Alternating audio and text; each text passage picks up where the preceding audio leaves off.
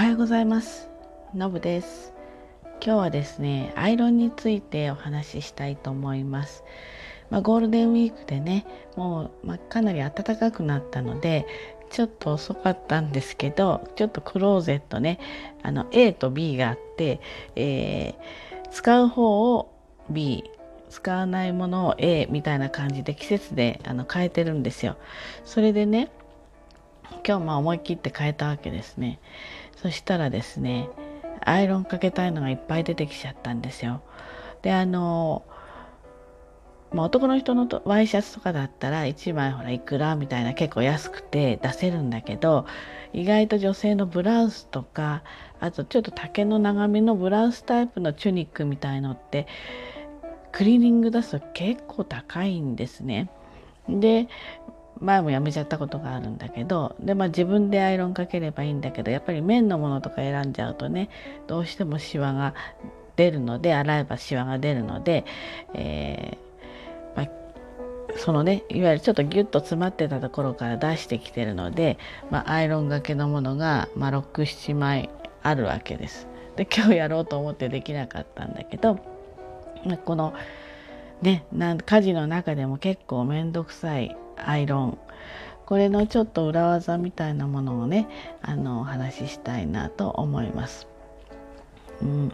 まあ、どっちにしてもあの洗濯機でね結構脱水かけてしまうとシワになるんですよ。でそれをアイロンかけようとするので結構大変なんですね。なのでちょっと2人の2つのやり方をお話ししたいと思います。まずはですねいわゆるダラダラ干しってやつですね。脱水をすごく緩くして軽くかけてもうかけてる。まあだからお水がまだ垂れるぐらいの状態。そのぐらいの緩さでバーッと急いで持ってきて干す。これはあの水分がですねだんだん引力で下の方に行きますよね。水分の重みでまあある程度まっすぐにあの乾くってやつなんですよね。なので、えー、その脱水をあまりかけないで持ってくるっていうちょっとここがまず手間なんですよ。で他のものと選択してたらそのブラウス関係アイロンかけたいものだけ途中で出して置かなくちゃいけないもしくは分けて選択しなくちゃいけないってことになりますよね。なので、まあ、これは一案でその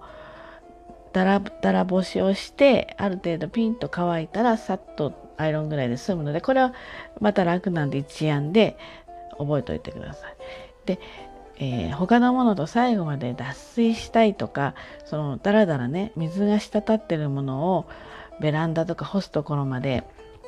持っていくってねなかなかこうビニールに入れるとか何か桶みたいのに入れるって面倒くさいのでそれが嫌だっていう人は最後まで脱水かけちゃってくださいそしてですね、えー、まあ取り出していろいろ干しますよねでそのアイロンかけたいものだけはここはやっぱ一手間かかるんだけど霧吹きでもう全体を結構しっかり塗れる程度に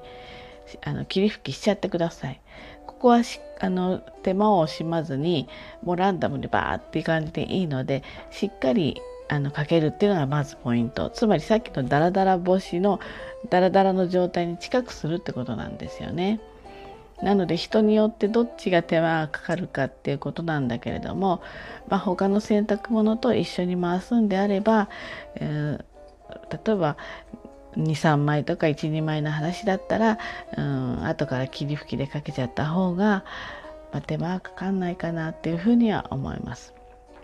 で、まあ、濡らしたシャツブラウスをねハンガーに干して、えー、したらまあ、まあ、やりますね。パンパンパンパンって叩いてそしてですねシャツの下に扇風機を設置して強風で一気に乾かす。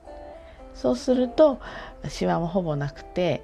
えー、もう本当にアイロン一かけぐらいで済みます。だからダラダラ干しの方はかなりダラダラ濡れてるんですよね。でもこっちのしっかり、えー、脱水をかけて霧吹きする方は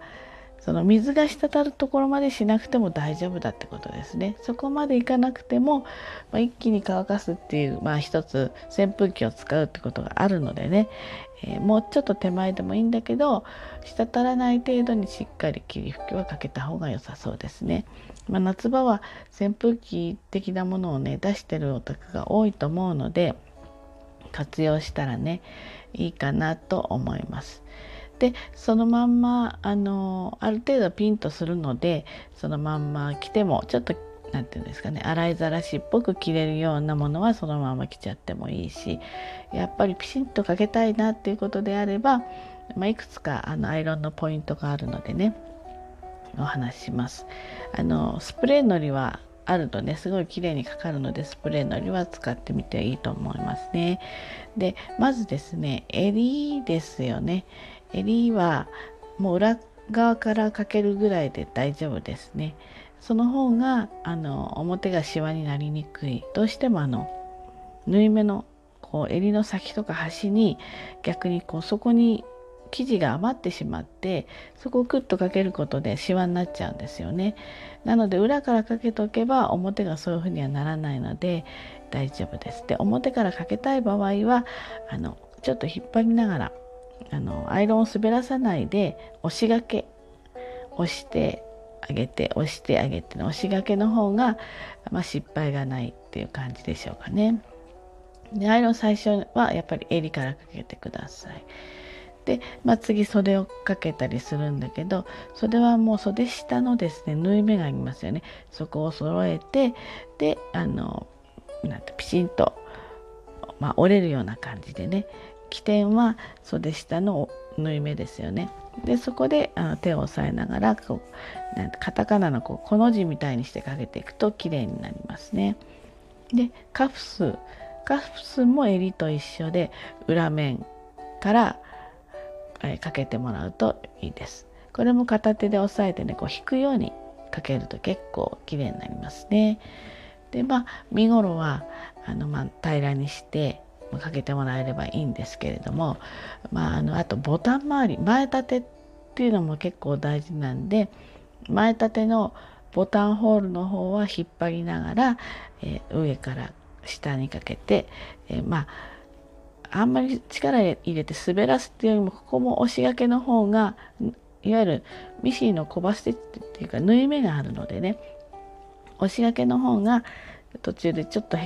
ほんと数ミリの、あのー、1ミリ以下のごしわとか入ったりしないので押しがけにしていく。うん、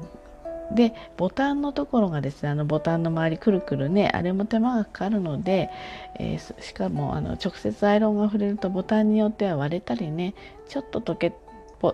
たっぽくなったりすることもあるので